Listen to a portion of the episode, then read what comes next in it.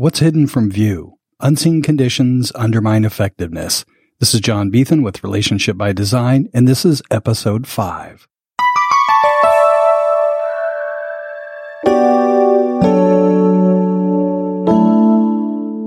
Now we're going to take a look at what's hidden from our view.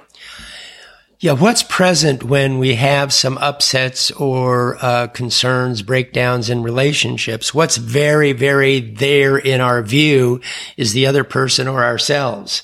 So if we have some breakdowns or upsets, immediately what we do is assign the cause of those uh, upsets or those uh, problems uh, to the other or to ourselves because that's what's in view.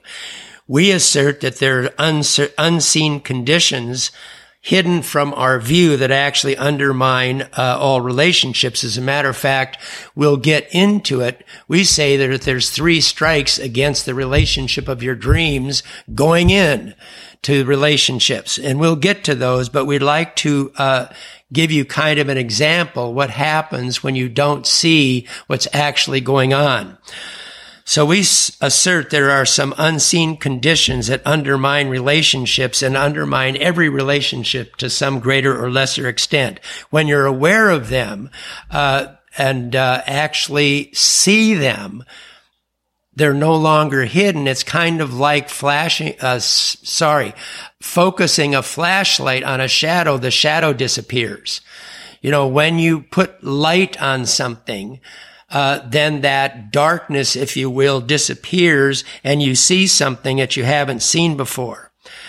So one of the things we'd like you to consider is, uh, as an example of something unseen shaping the outcome of uh, what's happening is, for instance, if you find yourself wet, you know, I don't know, your body is all wet and uh, you want to get it dry, you can actually find out that there's all kinds of ways to dry off. You know, you can use a towel and you can use a, um, I don't know, maybe a sun lamp, a sun lamp or a fan. Uh-huh or maybe you even use a machine that shakes you and you know gets you dry by uh, moving you your jump body, up and down, jump up and down. Yeah, all of those things, and they all uh, work kind of if the condition is appropriate. If it isn't, they won't work. And often when it doesn't seem like something is working, you try to improve those things that seem to be uh, uh, there in view. Like, well, if we get a better towel, we get a more plush towel, we get a uh, hotter sun lamp, we get more time in the sun. If we get a better shaking machine, you know, uh, we'll uh, we'll actually then finally get dry. But no matter what you do, what kind of towels you use, what kind of machines you use, no matter what, none of those will get you dry if you're still in the shower. That is to say, what we're asserting is that there are certain conditions that you're in as a human being and in human relationships that actually disallow relationships to be fully uh, satisfying, fulfilling, and and completing. I mean, there's something in the background. So we're uh, interested in pointing out the water that you're swimming in, as distinct from giving you solutions to uh, dry yourself off, so to speak. Another way to look at it is that when you see something that you haven't seen before, or when you see something in a way you haven't seen it before, uh, your actions will change. So we don't come up with any uh, instructions or tips or uh, what you should do to make your relationship work. We're more interested in having you see where your relationship is and again, what a relationship is. Our notion is when you see something in a way that you haven't seen it before, you don't have to figure out what actions to take. The actions will be quite natural and the relationship will work quite naturally.